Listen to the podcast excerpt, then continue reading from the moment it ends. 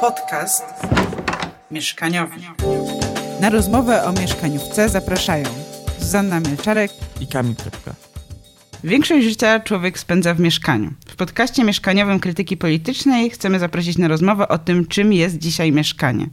Dachem nad głową, prawem, towarem, symbolem statusu, narzędziem polityki. Mieszkanie zapewnia schronienie i prywatność, będąc zarazem częścią większego organizmu, częścią przestrzeni, w której rozgrywa się życie społeczne. I te dwa aspekty mieszkania będą nam towarzyszyć przez cały cykl podcastu i mam ogromną przyjemność i też ogromny zaszczyt Was, Państwa powitać. E, ja nazywam się Zuzia Mielczarek i jestem architektką. A ja nazywam się Kamil Trepka i jestem socjologiem. Pomysł e, na ten podcast e, narodził się już e, jakiś czas temu, jednak w międzyczasie nasza rzeczywistość znacznie się zmieniła w związku z inwazją Rosji na Ukrainę i, i zastanawialiśmy się w tym kontekście, jak, jak temat mieszkalnictwa ugryźć i, i jak najlepiej będzie go poruszyć. Potrzebowaliśmy trochę, trochę oddechu, trochę złapać dystansu. E, no i, i, e, i zastanowić się najlepiej, kogo, kogo zaprosić, z kim o tym porozmawiać. E, myślę, że jest z nami gość, który jak najlepiej sprawdzi się w tej roli, Petro Władimirow. Architekt i badacz pochodzący z Ukrainy, aktualnie przebywający w Warszawie. Cześć, witam wszystkich. Cześć Petro. Cześć.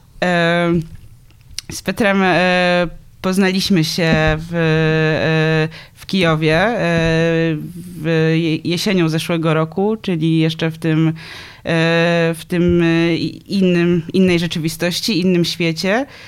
I, i, i chcielibyśmy, Petro, żebyś tak tytułem wprowadzenia E, zanim przejdziemy do, do, sytuacji, która ma miejsce teraz, e, opowiedział nam trochę o sytuacji na rynku mieszkaniowym e, w Ukrainie przed wojną. Znaczy tutaj może dookreślę przed aktualną Aktual. agresją, bo ta wojna trwa już dłużej, czyli przed lutym 2022 roku. E, tak, to, to, to, miałam na myśli, ale, ale oczywiście interesuje nas e, szerszy i dalszy kontekst. E, zresztą Petro pochodzi z Ługańska, więc, więc jak najbardziej nie mam na myśli tylko i wyłącznie wojny lutowej, tylko żebyś nam opowiedział może od, od 91 roku. Od jak, jak do, do teraz, jak ta sytuacja mieszkaniowa wyglądała, rozwijała się, a może y, jak wyglądał jej regres? No, w skrócie mówiąc, rzeczywiście to wyglądało tak, że przed 91 e, mieszkania, jakby wszystkie mieszkania były komunalne, bo, bo był Związek Radziecki, a później w latach 90., to znaczy zresztą przez całe 10 lat, trwał dość e, taki długi i powiedzmy kontrowersyjny proces prywatyzacji mieszkań e, i tam każdy przypadek, e, każdy przypadek miał jakieś takie powiedzmy różne szczegóły. E, chodzi o to, że można było jakby albo mieszkanie wykupić od, od państwa, albo otrzymać go, jeżeli miałeś go mm, jakimś powiedzmy, się mówi, w rejestrze komunalnym. E, to wyglądało różnie rzeczywiście i przez lata 90. nic się nie budowało. E, to znaczy punktowo coś się budowało rzeczywiście, ale nie na taką skalę krajową i państwową. I e, rzeczywiście, że doszedło tego, że jakby ten jakby proces prywatyzacji E, ideologicznie e, jakby wykształtował się w coś, e, co później jakby mieliśmy do, do początku tej inwazji w lutym, to że cały jakby rynek mieszkaniowy był prywatny. Nie mieliśmy mieszkalnictwa komunalnego i socjalnego i jeżeli tak powiedzieć szczegóły jakieś statystyki, to w Kijowie ostatnie mieszkanie komunalne było wybudowane w 2006 roku, to znaczy od um, od 18 lat nic, e, nic, nic socjalnego w Kijowie nie powstało. Czyli od roku 2006 nie powstało ani jedno miejskie mieszkanie w Kijowie. E, wydaje nam się, że w Polsce mało, e, ma, mamy mało i mało budujemy publicznego zasobu, ale może tutaj e, Kamil jako socjolog rzuci liczbami, jak sytuacja wygląda w Polsce. Ta sytuacja, która nam się wydaje dramatycznie zła. I tak, w Polsce coś takiego jakby mieszkanie komunalne, czy, czy taka kategoria istniała, ale to, co się w 90 roku mieszkania komunalne zostały przekazane samorządom, które się wtedy tworzyły, i tych mieszkań komunalnych było około 2, były 2 miliony mieszkań komunalnych w, w, Polsce. Dzisiaj ta liczba, tam do 18 roku ta liczba spadła do 840 tysięcy. I um, około 6% mieszkań zbudowanych po, po y, 90 roku to mieszkanie komunalne, więc jest to liczba no, skromna, Y, jak, jeśli zobaczymy, jeśli patrzymy na statystyki z ostatnich lat, to około 2% wszystkich mieszkań, które są e, oddawane, to mieszkania komunalne, spółdzielcze, tebesowskie, zakładowe, czyli cała takiego, taka kategoria niekomercyjnego mieszkalnictwa. I ta liczba sukcesywnie spada. Um, ale chyba nie tak dramatycznie jak w Ukrainie. No, ale chodzi raczej o to, że po prostu nie było, jakby tak, tak się było przyzwyczajone, nie? Że, że to mieszkanie się kupuje na przykład, że nie dostajesz go skądś, bo, bo oczywiście od państwa nie było jakby żadnych dotacji, dofinansowania na tą budowę. No i jakby ta cała klasa deweloperów się wykształciła w latach 90. E, no i rzeczywiście dla nich jest bardziej jakby zysku, jeżeli rzeczywiście coś budujesz. E, masz powiedzmy tą capacity jeszcze, które dostałeś od Związku Radzieckiego, czyli masz fabrykę, e, przemysły, jakby różne rzeczy, przy pomocy których możesz wybudować coś takiego bardzo szybko, powiedzmy, ale odwrotnie jakby nic nie oddajesz do państwa, nie sprzedajesz to od razu do użytkowników. No i tak to jest. Jak po prostu nie było społecznie, powiedzmy, bym powiedział, że nie było. Um, e, jak to się mówi, że nikt nie chciał tego. Nie, nie było jakby popytu. A czy w Ukrainie przed wojną pojawiły się takie firmy, które już miały cały blok i wynajmowały go? Taki, to się w Polsce nazywa najem instytucjonalny, że czy spółka jest właścicielem, albo przedsiębiorstwo jest właścicielką, co, nie, właścicielem całego bloku i Fundusze mieszkaniowe. Fundusz mieszkaniowy. Nie, ja o tym nie słyszałem, ale może być tak, że, że duże firmy, nie wiem, rzucam pomysły, że duże firmy po prostu mieli jakieś takie, może zresztą nie mieszkania, tylko jakieś, nie wiem, tam piętra w jakichś mhm. mieszkaniach. E, no i to raczej, ale to raczej wygląda jako jakiś hotel, nie? Rzeczywiście, że jest jaki bardziej dłuższy, ale i tak jak na przykład tam pracujesz, to dostajesz to mieszkanie. Tak, tak. Ja wiem, że takie, e, takie zjawisko, jak właśnie takie mm, apart hotele, e, hotele z mikrokawalerkami e, na taki najem tymczasowy, to w Kijowie się, się pojawia. I myślę, tak szczerze mówiąc, podejrzewam, że aktualna sytuacja napędzi tego typu, tego typu inwestycje, bo też zresztą o tym się już w Polsce mówi, że, że sytuacja takiej tej niepewności powiedzmy ekonomicznej i i, i, e, geograficznej, jeśli chodzi o, o, o, to, gdzie będziemy się przemieszczać e, migracyjnie, może właśnie napędzić ten rynek tego najmu instytucjonalnego. Um, mam takie pytanie dotyczące e, jakby dyskusji o mieszkaniówce w Ukrainie przed wojną, bo w Polsce teraz i też przed wojną też dużo dyskutowano, znaczy, czy rozpoczęła się dyskusja o tym, jak, jak ma wyglądać w ogóle ten rynek. Y, lewica i powiedzmy komentatorzy lewicowi sygnalizowali raczej, że to powinno być, powinno być mieszkalnictwo oparte na najmie, czy to w modelach społecznych. Y, liberałowie byli bardziej przywiązani do własności. Pojawi się też kwestia tego, czy tych, tych funduszy, które kupują całe bloki i wynajmują e, mieszkania, czy w Ukrainie w ogóle czy w Ukrainie dyskutowano? I jeśli dyskutowano, to jak, jak wyglądały te dyskusje?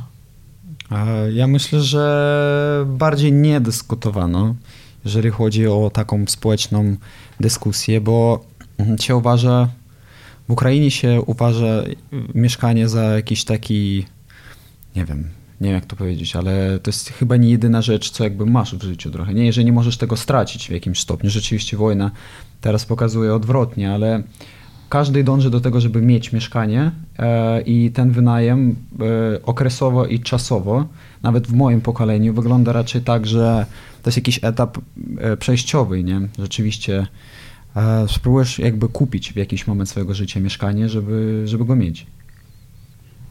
Mm, ale czy y, pojawiały się jakieś takie inicjatywy związane z inną formą, na przykład inwestowania typu e, kooperatywy, czy jakieś bardziej oddolne e, inwestowanie, czy zamieszkiwanie?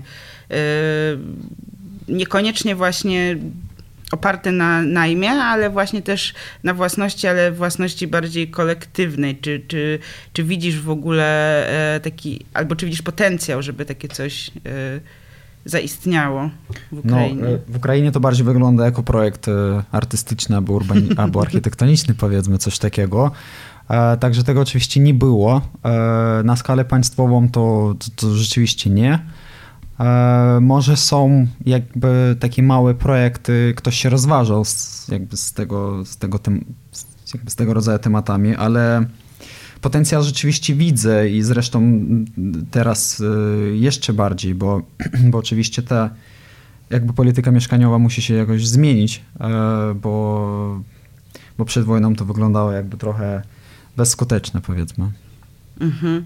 No tak, cały temat odbudowy to zresztą e, e, nie będzie tylko kwestia odbudowy e, samej materii architektonicznej, ale zapewne też odbudowy, odbudowy systemu, w jakim ta materia funkcjonuje. Mm, Ale tak się zastanawiam, bo, bo w Polsce e, w związku i e, z, z prywatyzacją e, zasobu mieszkaniowego można mówić o, o jakimś takim regresie, który może od, od, od kilku lat jest w pewnym stopniu w odwrocie, jeśli chodzi o mieszkalnictwo sz- szeroko pojęte, dostępne. E, Ale czy, czy, czy w Ukrainie wraz właśnie z tym maleniem zasobu do poziomu 5% e, całości, czy przez ostatnie, e, ostatnie lata pojawiały się jakieś propozycje programów mieszkaniowych y, y, właśnie związanych z tym, może niekoniecznie mieszkalnictwem komunalnym czy socjalnym, ale właśnie takim dostępnym affordable housing na szczeblu krajowym czy samorządowym. y, No z tego ostatnio co pamiętam to chyba dwa lata temu e, Zieleński właśnie e, podjął taką decyzję e, z programem hipotecznym, ale nie jestem, to znaczy rzeczywiście na to trzeba patrzeć jakby perspektywnie i rzeczywiście żadnych skutków tego teraz nie ma i zresztą też nie mogę powiedzieć, czy on był popularny, czy nie, ale jakby taka jakby taki zamiar był rzeczywiście. Ale programem hipotecznym, czy nie masz na myśli dopłaty do kredytów? Do, tak, to, tak, Okej. jest, tak jest. Czyli taki sam system, że wykupujesz mieszkanie od dewelopera, jeżeli to jest rynek e, pierwotny, tak? Tak się mówi? Mhm. E, no albo od kogoś, rzeczywiście wtedy nie masz e, tego systemu chyba. E, No tak, no, no my to w Polsce znamy, to też e, e, już u nas takie programy były i takie, takie zakusy znów e, są też, żeby do tego powracać, ale jeśli chodzi właśnie o budowanie, mam na myśli nie dopłaty do, do, do rynku, e, do zakupu mieszkania z rynku e, e, deweloperskiego, tylko budowę mieszkań przez podmioty publiczne, to raczej, e, raczej nie. Nie, nie, no bo jak to wyglądało? E, e, wyglądało tak, że e, jeden prezydent ma kadencję 5 lat.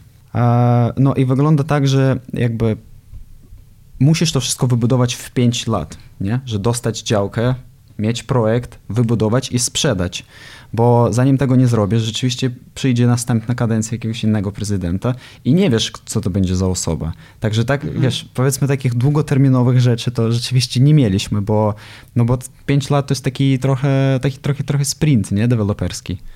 No tak, to y, zresztą wiemy też y, o tym w Polsce, że, że, że, że no, mieszkaniówka jest trudna politycznie, y, właśnie ze względu na, na te kadencje, między innymi, i, i jakąś ciągłość e, procesu inwestycyjnego.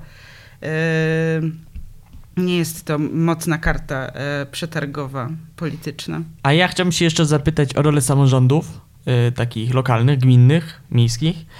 E, w Polsce, w Polsce te samorządy ma, pełnią dużą rolę, jeśli chodzi o planowanie, ale też posiadają własny zasób, czy mogą powołać takie przedsiębiorstwa mieszkaniowe, które się nazywają TBS-ami, Towarzystwa Bez, y, Budownictwa Społecznego, teraz po nowelizacji z 20 roku Społeczne Inicjatywy Mieszkaniowe. Jaką rolę w tym, w, kwest, w, w kwestii budowy mieszkań, regulacji pełnią samorządy gminne, miejskie w Ukrainie? No, e, e, chodzi o to, że e, albo trzeba też wspomnieć, że przed kadencją Poroszenko, tego poprzedniego prezydenta, nie było jakby wprowadzana decentralizacja tej władzy, nie? czyli jakby wszystkie pieniądze szli do stolicy i tam później się jakoś rozrzucali E, po całym kraju. No i chodzi o to, że rzeczywiście po 16 roku to było. Po 16 roku rzeczywiście, że pieniądze już zostają w miejscach, na takich jakby na poziomach gminnych, ale problem jest taki, że wszyscy stamtąd wyjeżdżają, nie? Czyli tak naprawdę możesz jakby zacząć nawet jako samorząd albo samorząd plus deweloper, cokolwiek, jak to, jakkolwiek to wygląda, E, coś budować, ale no, nie ma po prostu na, na to popytu, nie? Bo, bo młodzież wyjeżdża, starsi ludzie i tak mają te mieszkania wykupione w latach 90. albo dostali gdzieś tam skądś.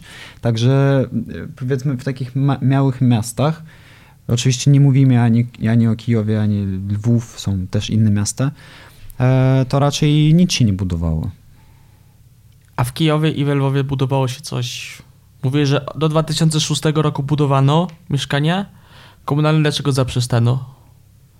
Bo pewnie kolejka jest do nich, czy tam chętnych by, chętnych by znaleźli. Nie, kolejka rzeczywiście jest nadal. No i, no i kwestia teraz zmiany polityki mieszkaniowej też y, świadczy o tym, że jest bardzo dużo osób, którzy potrzebują to y, jakby socjalne mieszkanie. Czemu przestało? Nie wiem. Zmienili się zapisy może być? To znaczy nie wiem, kadencja się zmieniła też. Nie wiem, ja myślę, że to bardziej jest e, decyzja polityczna niż, e, a niż socjalna. Powiedzmy, że o, dobra, jesteśmy, już nie potrzebujemy tych socjalnych mieszkań więcej. Mm, opisując e, ukraińskie dyskusje o mieszkańcach albo brak dyskusji, właściwie wyłania się takie, taki obraz tego, że ta kwestia jest bardzo sprywatyzowana, ale też w sensie takim, że ludzie sami się muszą zająć tym czy myślisz, że mm, e, wojna albo jakby ta aktualna agresja, e, eskalacja tej agresji rosyjskiej zmieni, zmieni powiedzmy tę perspektywę i sprawi, że mieszkanie będzie kwestią jakby bardziej polityczną, społeczną? No, na to wygląda teraz, że rzeczywiście, że jakby dać mieszkania tym wszystkim ludziom, co go stracili, to jest rzeczywiście teraz decyzja polityczna która będzie mieć wpływy socjalne później. A co to znaczy dać? E, w sensie znaczy... dać, bo w Polsce y, dać akt własności, y, dać mieszkanie w sensie wynająć im. E, to może wyglądać różnie i teraz są rzeczywiście dyskusje na ten temat, bo jakby ta polityka się kształci teraz. To nie jest, że to jest coś skończonego. E, moim zdaniem to będzie wyglądać tak, że to będzie taki dłuższy wynajem, bo własnością nadal będzie państwo. Mhm.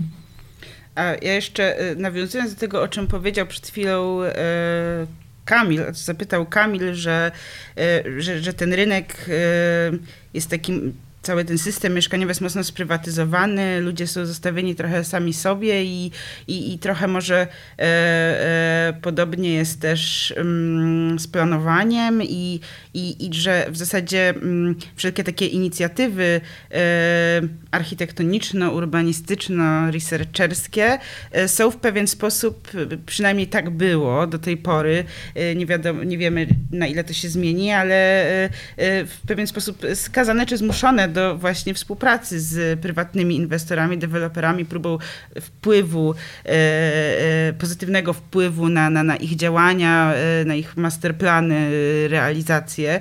Mm, mm, I, i, I tak myślę o tej e, e, deweloperce, e, deweloperce też w Polsce i, i, tutaj chciałabym użyć ulubionego hasła Kamila, czyli e, e, patodeweloperki. Patodeweloperka w Polsce, a w Ukrainie. I czy, no właśnie Kamil, dlaczego, dlaczego tak nie lubisz tego słowa? Em, I tak, ja rozumiem oczywiście, że słowo patodeweloperka jest politycznie em, ciekawe, albo taka łat, łatwe, fajne uproszczenie, żeby e, właśnie nazwać jakieś patologie rynku mieszkaniowego, tylko jak jest coś patologią, to musi być też coś, co nie jest patologią. Patologia to jest jakaś anomalia, nie? I mm, my opisujemy standardowe zachowanie na rynku z różnych powodów jako patologię i no, z, z tego trochę wynika, że skoro to, jest, skoro to jest patologią, to ja nie wiem, czyli są tacy deweloperzy, czy większość deweloperów buduje normalnie, ale paru jest, buduje patologicznie i to wydaje mi się takie trochę wszystko Proporcja jest odwrotna. naciągane, tak, że nazywamy jakimś systemowy problem, bo to jest fajne słowo, to mówimy o systemowym problemu, problemie em, w budownictwie deweloperskim i pamiętajmy, że no, to jest ogromna część polskiego rynku. Tych mie- mieliśmy, jeśli, jeśli popatrzymy sobie na dane z 2021 roku, to mieliśmy na 230 tysięcy oddanych mieszkań, e, 140 tysięcy e, deweloperskich i mi się wydaje, że, że to trochę niższe dyskusje o w ogóle o standardach, jakie powinny spełniać budownictwo deweloperskie, bo sugerujemy właściwie, że to jest patologią, czyli mamy wyobrażenie o jakichś standardach, które powinny być spełnione, ale które nie są zapisane. No i e, mi się wydaje, że to jest d- tak No daleko idące uproszczenie. Czyli ustaliliśmy, że e, tak naprawdę ta patodeweloperka to tak naprawdę jest systemowa deweloperka normicka, normcore, normalna. To jest po prostu deweloperka, tak? No słuchajcie, E, w albo- Polsce, w polskich warunkach. No ale ciekawi A, mnie właśnie... Tak, ale no, no nie wiem, bo jak de deweloper jest trochę kreowany w Polsce jak jakiś taki, nie wiem, Belzebub, który chce tym ludziom uprzykrzyć to życie, ale deweloper jest, pod, jest jakby tak patrząc neutralnie, znaczy neu- neutralnie na to, kim jest, to jest po prostu to jest przedsiębiorstwo, które buduje mieszkanie i to przedsiębiorstwo będzie budowało to mieszkanie tak, na ile pozwoli to plan miejscowy i regulacje państwowe. Jeśli one jest złe, to to to jakby pato deweloper u nas to nie są samowolki budowlane. Też pamiętajmy, to, to są to tak wygląda po prostu standard. I, i pato deweloperka moim zdaniem w dużym uproszczeniu miesza bardzo, bardzo wiele rzeczy, jak na przykład procesy planistyczne, jak pewne procesy rynkowe, jak brak albo nie brak, albo mały albo to, że mieszkalnictwo społeczne jest po prostu małe, ten obszar nie jest taki duży, jakbyśmy, jakby powinien być w porównaniu z innymi krajami Unii. I mi się wydaje po prostu, że jest to tak daleko idące uproszczenie, że z tego już nic nie wynika. Jak po prostu jeżdżą ludzie i krzyczą cały czas, że jest pato deweloperka, no to koniec końców, no to no, wiecie, no tak to trochę chyba, to chyba poszło za daleko. Ja, ja nie mówię, że te budynki są udane, tylko mówię po prostu, że to jest po prostu deweloperka. Kamil, odpaliłeś się, ale No, to- też tak sądziłam, że tak będzie. Zuzia mnie podpuściła, więc przepraszam słuchaczki, E. słuchaczy za, to, za ten rant, ale no sprowokowa- to była celowa prowokacja. Ona prowokowała. No dobrze. E, e, e, no i tak. E, E, to znaczy odpowiadając na pytanie, Tak. prawdopodobnie. E, powiem, odpowiadając że- na wywód. A tu, czy tu było jakieś pytanie? Chyba nie było, to ale było, to ale nie było do mnie, ale jak, jak czujesz, że było też pytanie do ciebie, to oczywiście. No, ja, ja, ja nie, nie mam zbyt dużo do powiedzenia, tylko powiem, że powiem, że w Ukrainie raczej everything goes, nie? Czyli tak naprawdę jakby popyt jest e, taki, że wszystko można kupić, nie? E, Są deweloperzy prywatne, ale też państwowe, co mogą cię oszukać. Na przykład. Ale e, państwowi deweloperzy są też? półpaństwowe. A, okej. To takie, że jakby po prostu to nazywa się Ukr coś, Ukrbut jakiś Mhm. na przykład i to brzmi poważnie, nie? Ale co to Że- znaczy półpaństwowe? One się wykształciły ze spółdzielni, tak, Tak jak jest. w Polsce w latach 90. Okej. Tak jest, tak jest. Z zjednoczeń budowlanych i tak dalej, Mhm. przemysłu.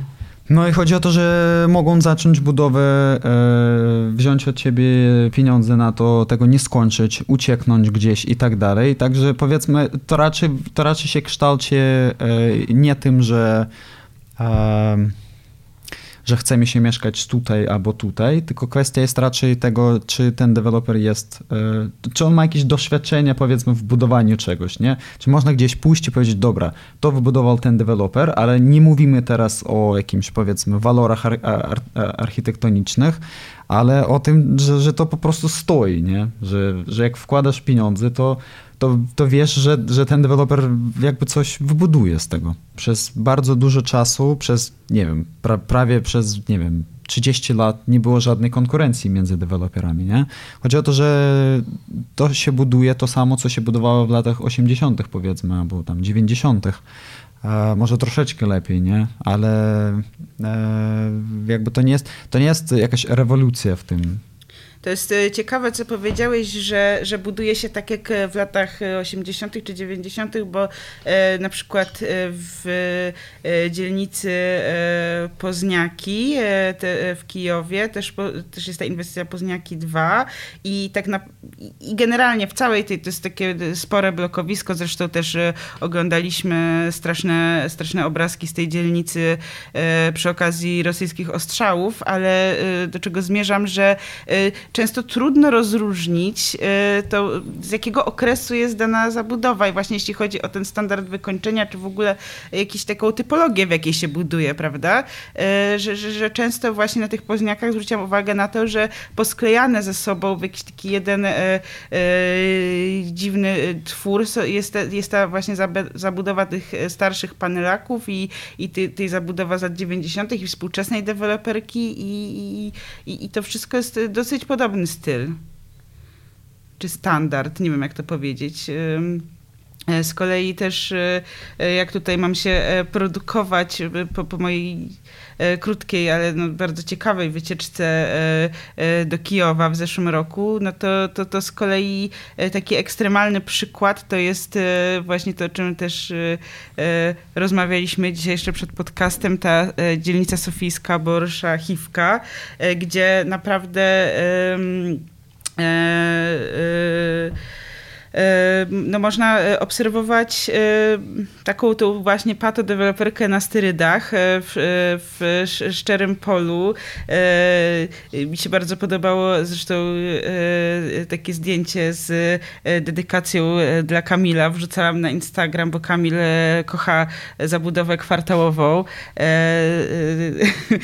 Znany jest tutaj ze tej swojej ko- konserwatywnej myśli urbanistycznej i, i tak mi się podobało, że tam w tym szczerym polu stała jedna z tych inwestycji e, na tej Borszachiwce i to był taki wielki napis e, przytulny kwartał.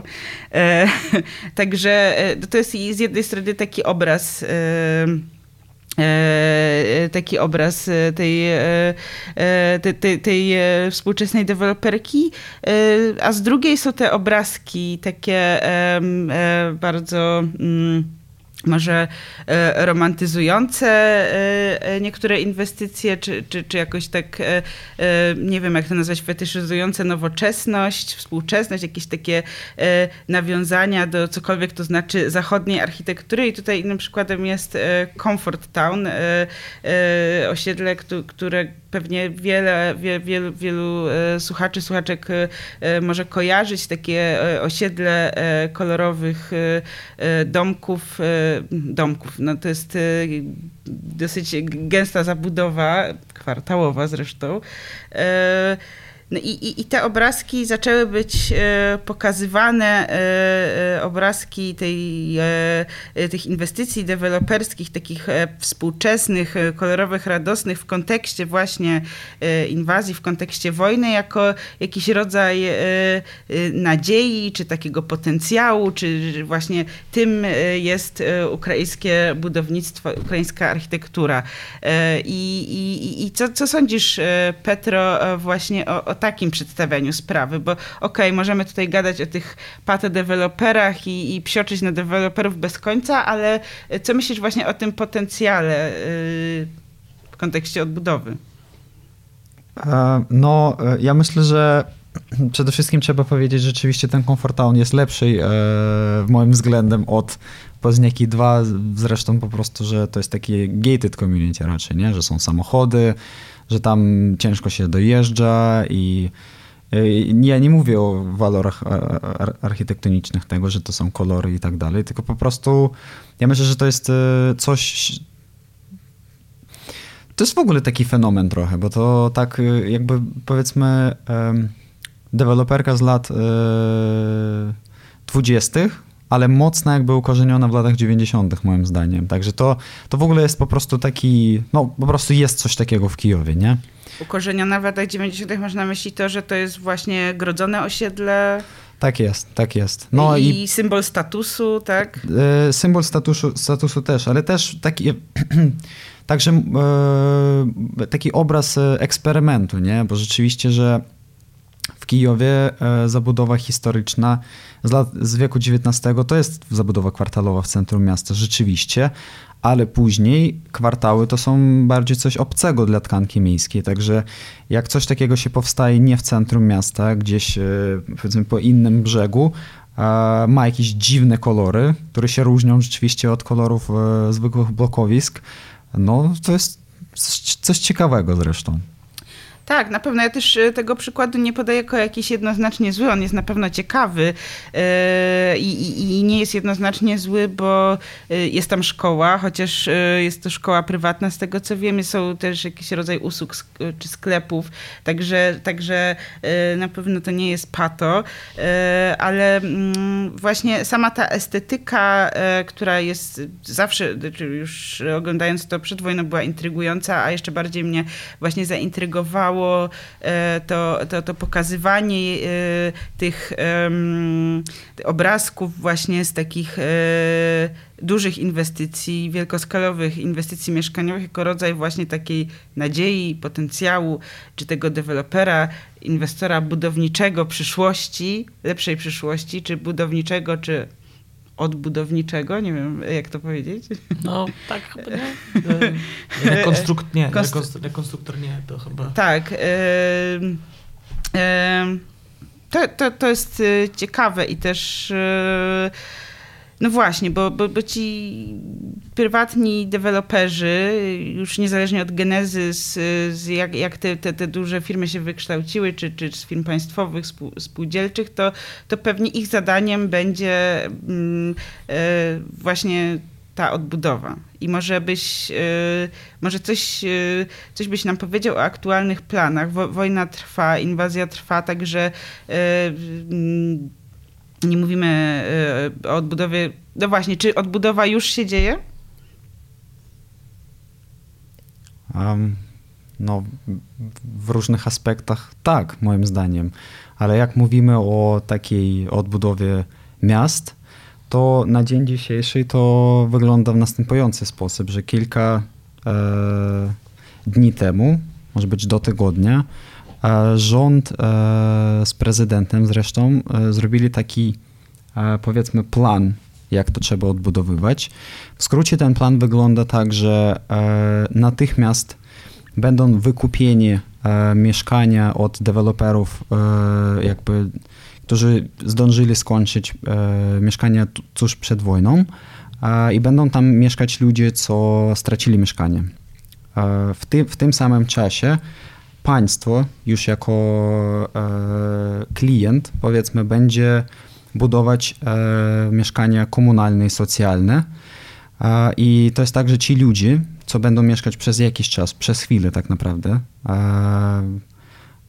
w tych mieszkaniach od deweloperów będą się przemieszczać później do, do mieszkań jakby socjalnych wybudowanych przez państwo, a ci mieszkania, te, te pierwsze, będą jakby oddane tej grupie e, ludzi, co zawsze, jakby od zawsze czekali te mieszkania, czyli żołnierzy e, na przykład. Mm, a powiedz, jak to wygląda teraz? Czy w ogóle państwo organizuje jakieś kwatery dla uchodźców?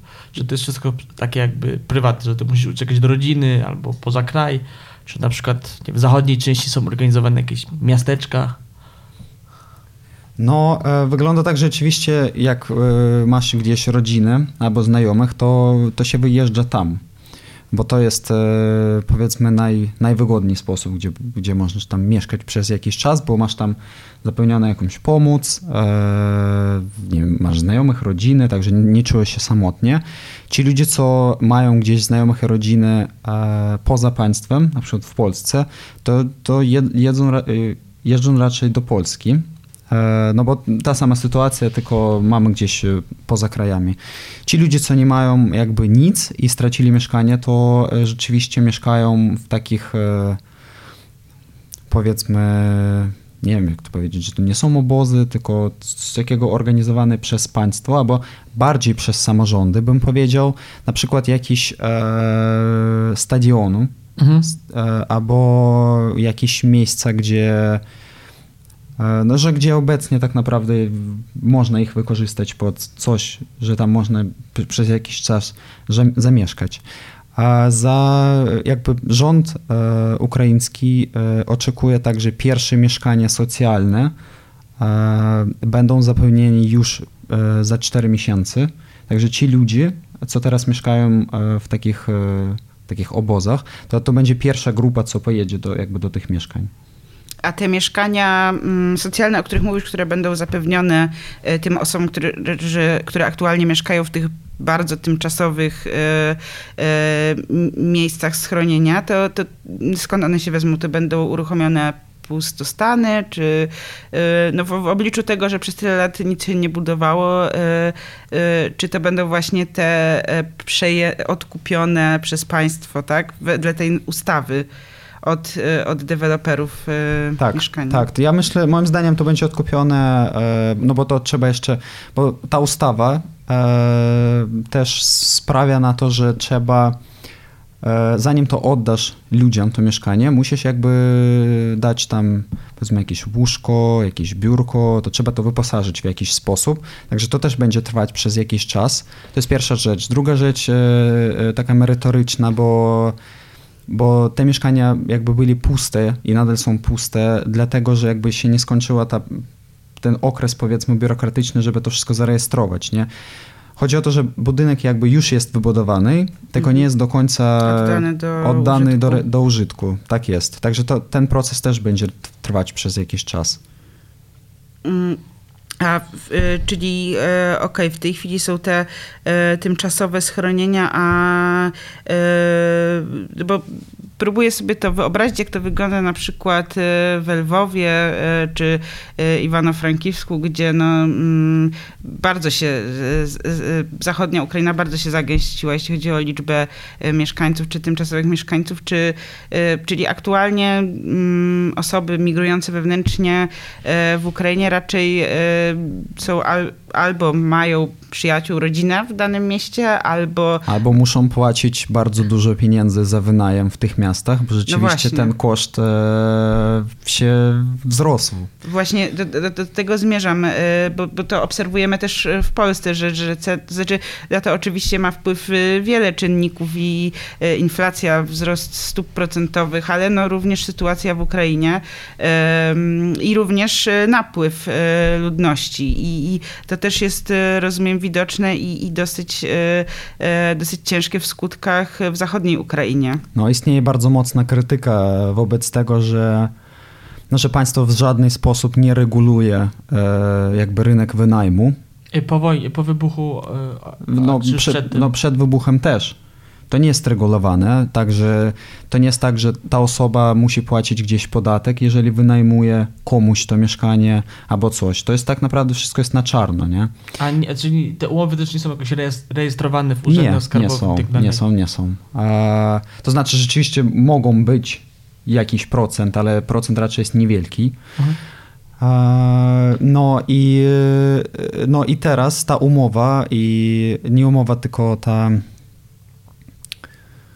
ta jakby ustawa e, i w ogóle ta polityka jest mocno krytykowana przez to, że jakby bardzo mocny nacisk y, jest na deweloperów, na to, że trzeba coś od nich odkupić, coś odbudować i w ogóle się nie liczy to, że jakby mamy dość dużo teraz tych mieszkań, co stoją puste. Mhm. Mamy też zresztą pustostany, które może łatwiej jest przybudować na coś, zanim odbudowywać coś od nowa. Także e, rzeczywiście tak. Tak, a jeśli chodzi o powiedzmy już, że no bo te ustawy, o których ty mówisz są tymczasowe, one nie mówią jeszcze o kształcie, to jest takie doraźne działanie, żeby jakoś złagodzić kryzys uchodźczy. Tak, ale... to jest ustawa y, o, o budowie w stanie wojny, Wojen, prawda? Tak. Jakie są plany, czy już pojawiły się jakieś plany dotyczące odbudowy po, po wojnie, kiedy się uzna umownie, że teraz już można odbudowywać? No ciężko stwierdzić. Rzeczywiście, że architekci bardziej siedzą w biurach i coś rysują. E, ludzie, co jakby chcą wyobrazić tą przyszłość, też e, robią jakieś rzeczy. Ale rzeczywiście e, jakby takich zamiarów teraz na dzień dzisiejszy nie ma. Zresztą też prezydent miasta Kijowa powiedział, że po co będziemy teraz zaczynać odbudowę, zanim wojna się skończy, jeżeli jeszcze raz może coś przylecieć i jakby zniszczyć to, co już odbudowaliśmy. Także ja myślę, że na poziomie e, politycznej decyzji e, każdy teraz jest jakby w stanie oczekiwania, zanim to wszystko się skończy. A jaki jest e, Twój osobisty stosunek do, do właśnie snucia tych wizji odbudowy jeszcze w trakcie wojny, która trwa i odczytywanie właśnie tych e, tragedii czy zniszczeń jako też jakiegoś e, potencjału do nowych projektów? E, ja myślę, że to jest. Ja mam bardzo dobry stosunek do tego wszystkiego. Rzeczywiście jestem częściowo też krytyczny do tego, że to jakby nie ma zero programu, tak? Bo te, te wizualizacje raczej wyglądają tak, że to jest powiedzmy styl współczesna architektura, niż jakaś tam inne, nie? To jakby nie ma powiedzmy trochę dystansu od tego. Także to wygląda niby to jest współczesna architektura, ale oczywiście nikt z tych ludzi nie kwestionuje. Może to i tak nie jest na czasie, ale z drugiej strony e, ja oczywiście bardzo się cieszę, bo ja myślę, że jak ludzie to robią, to daje jakąś nadzieję na, na dzień jutrzejszy, na przyszłość, że to może być jakoś e, fajnie wyglądać, a nie będą jakieś pustostany. No tak, czy, e, czy, czy straszące e, ruiny. E, ale do, rzeczywiście tak, obrazki, te wizualizacje bajkowe, do, do których e, Petro nawiązał, e, można je oglądać na przykład na takim profilu na, na Facebooku e, Recreate Ukraine. No i, i, i, i tak, to, to, to jest ciekawe, o czym mówisz, że jednak jest ta nadzieja, że coś po tych strasznych zniszczeniach nastąpi coś nowego, a zarazem widać takiego ducha właśnie tej, takiego stylu współczesnego, generycznego stylu międzynarodowego, który jest aplikowany i w te e, panelaki, i w e, socrealistyczny budynek w Charkowie, i, i, i zabudowę historyczną, właśnie próba tej aplikacji, ale to jest właśnie może ta taka, ta, ta, ta, ta nadzieja, która leży w tej przyszłości i co za tym idzie też w tym takim na swój sposób przez kogoś ale... interpretowane w futurystycznym stylu, powiedzmy. Tak jest, ale też może się skończyć, że będzie, że to jakby się wyleje w taką debatę społeczną, powiedzmy, jak musi wyglądać ukraińska architektura współczesna. Także bo jaka jest ukraińska architektura współczesna? Jak, jak... To jest kwestia. Mhm. To, jest, to jest pytanie i to jest zadanie, myślę, moim zdaniem. Także to nie jest e, na razie jakoś mocno określone, powiedzmy. A, a myślisz, że ta, ta odbudowa będzie zmierzać też, to znaczy już wiemy, że już są takie pomysły, ale w stronę stawiania jakichś takich symboli, pomników, czy coś może mieć potencjał jako symbol tej odbudowy, bo, bo, bo oglądałam ostatnio wizytę biura Balbek, o czym mi mówiłeś właśnie u prezydenta Zeleńskiego. To jest biuro architektury wnętrz, które też e, jakoś tak e, powiedzmy w ostatnich czasach za, zasłynęło internetowo, e, viralowo swoim pomysłem takiego modułowego osiedla kontenerowego, które miałoby być jakiegoś rodzaju tymczasowym, wysokiej jakości schronieniem, przynajmniej tak to jest podawane na tych projektach i oni też z prezydentem konsultowali chyba pomysł na Na pomnik, pomnik mostu chyba, mhm. tak. No, mo pomnik mostu? E, tak, tak, w Irpieniu. W Irpieniu tam, tam, gdzie to jest takie zdjęcie, gdzie ludzie stoją pod mhm. mostem, takie, że to było wszędzie.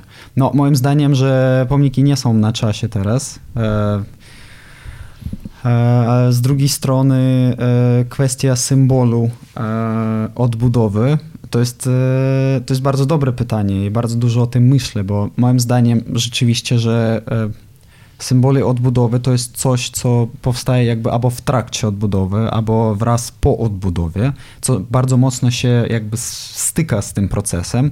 No rzeczywiście jak teraz ten proces w Ukrainie dopiero się zaczyna, e, nie jakby w przestrzeni fizycznej, ale w przestrzeni intelektualnej powiedzmy, Także teraz tego, symbolu na razie nie ma, moim zdaniem. I jeżeli jakiś symbol teraz powstanie, powiedzmy, e, tak jakoś e, narzucono, jeżeli mówimy o tym, o tym pomniku, to, to raczej to nie będzie symbolem e, odbudowy, tylko czymś innym. E, zgadzam się, że, że, że na pewno to nie jest e, czas na, na, na, na wielkie symbole i, i, i pomniki.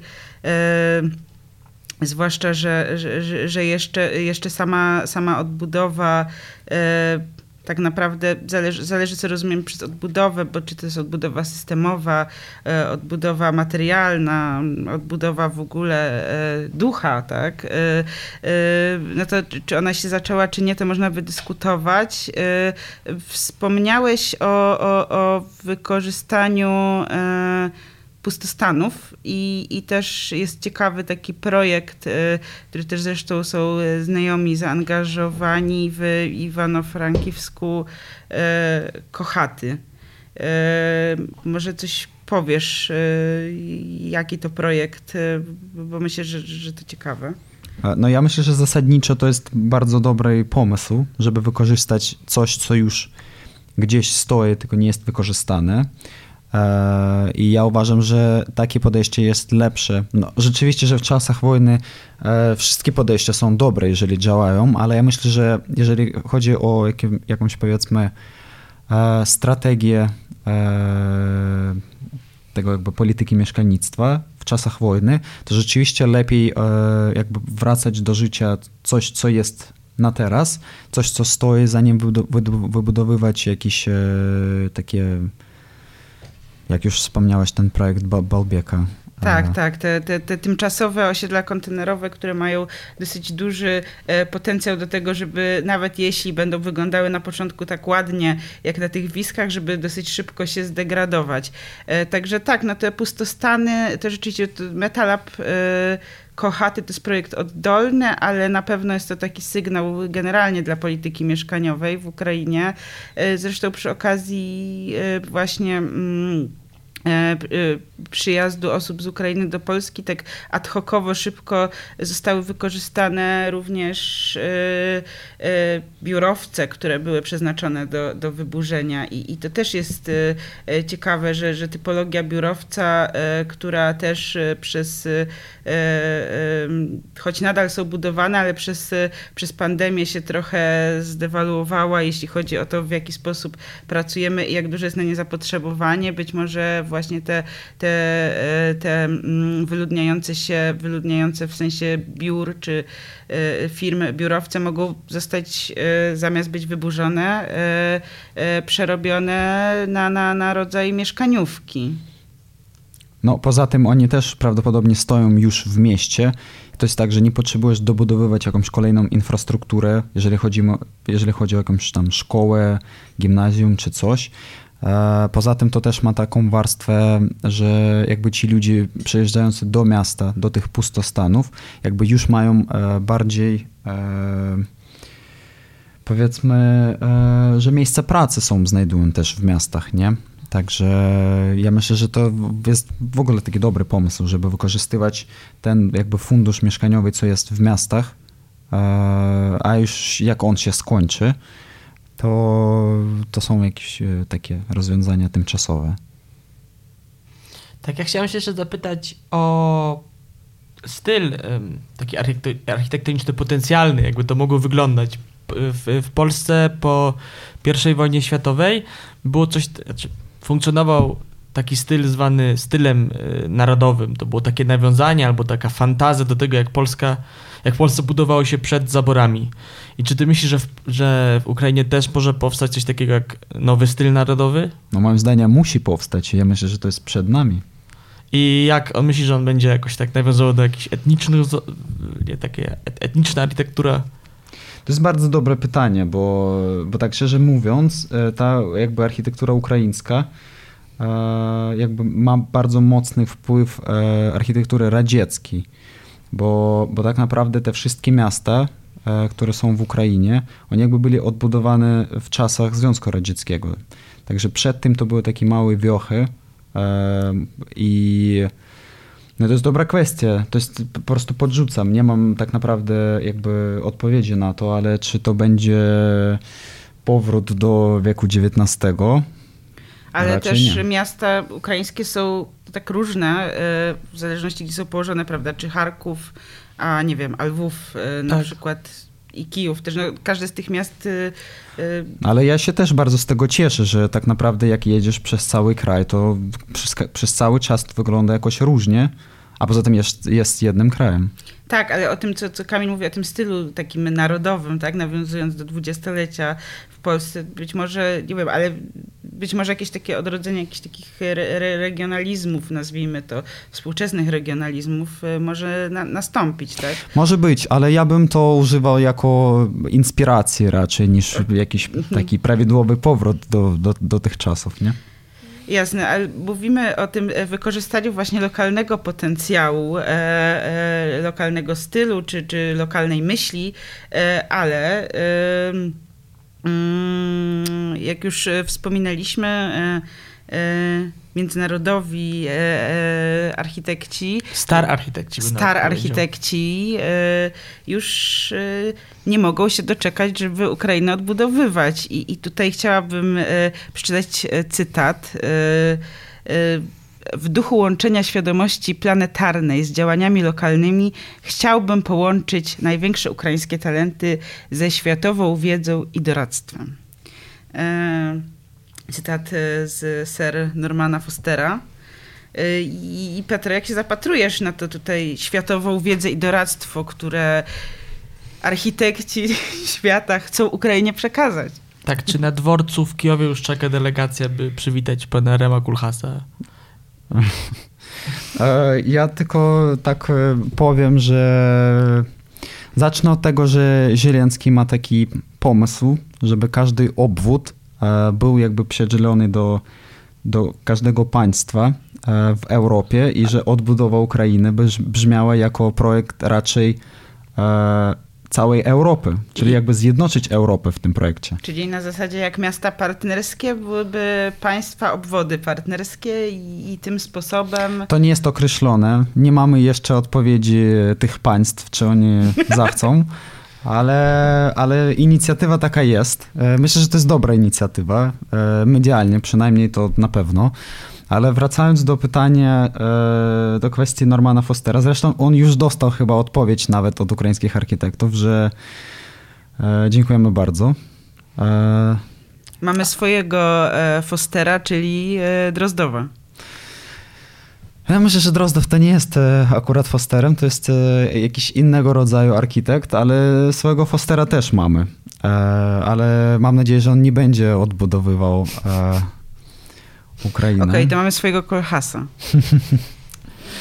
I też chyba z tego, co wiemy, nie wiadomo jeszcze, jaki ma być kształt tej odbudowy, w sensie tej partnerskiej odbudowy. Czy to ma być taka, powiedzmy, pełna odbudowa, czy to ma być odbudowa, takie wsparcie organizacyjno-finansowe, o, Ja myślę, że tak. Na pewno to będzie wsparcie e, e, finansami, e, wsparcie ludźmi zresztą też może być, e, ekspertami.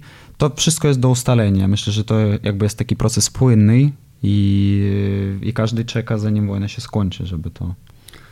Wyobrażam sobie, że jednak najlepiej by było, żeby przede wszystkim za tym szła ta kasa, pieniądze, hajs, a, a nie e, e, kolonialne zapędy do tworzenia tutaj e, e, wschod, Kopenhagi Wschodu, e, e, Amsterdamu. To i- Warszawa to Kopenhaga Wschodu, nie? W dokumentach miejskich mieć być Ko- Kopenhaga Wschodu. Ja, ja, ja z tym się zgadzam, ale ja bym nawet powiedział, że zacząć trzeba od tego, żeby zrobić procedury tych odbudów. Nie? Trzeba jakby zapełnić, żeby, że, żeby to byli konkursy, Mhm. e, czasami konkursy otwarte, czasami konkursy idei, jak wykorzystać coś, co już jakby nie da się odbudować i niech będą międzynarodowe, czemu nie? Jasne, tak, tak. Czyli e, przede wszystkim stworzenie jakichś takich e, sensownych ram systemu, bo, bo wy tam w Ukrainie raczej wiecie, jak to zrobić. Tak myślę, przynajmniej po, po tym, jakie osoby znam z Ukrainy, też ze środowiska architektonicznego, myślę, że, że, że wy ten know-how, wiedzę i jakby kreatywność tam macie, ale, ale tutaj może takie wsparcie w tej sytuacji finansowej, jakieś takie infrastrukturalne, tak? Tak jest. No i też mogę podrzucić do tego, że e, są praktyki na całym świecie, że jeżeli konkurs jakiś wygrywa obce biuro, to znaczy biuro o, z obcego kraju, to e, jeżeli dochodzi do budowy, to zawsze jest jakiś konsorcjum z, z jakby z biurem już tam już na miejscu, także nic nie szkodzi, jeżeli to będzie wygrane przez jakieś biuro międzynarodowe. Petro, e, i e, cieszymy się, że mamy e, Ciebie tutaj z nami w Warszawie. Życzymy te, szybkiej odbudowy, jakąkolwiek ona przyjmie formy. Zakończenie wojny, żeby mogło się zacząć jak najszybszego. No tak, e, to, to miałam na myśli. Oczywiście super, jeśli z nami zostaniesz, ale również super, jeśli jak najszybciej będziesz mógł wracać do Kijowa, żeby tą Ukrainę taką czy inną odbudowywać. Dziękuję bardzo.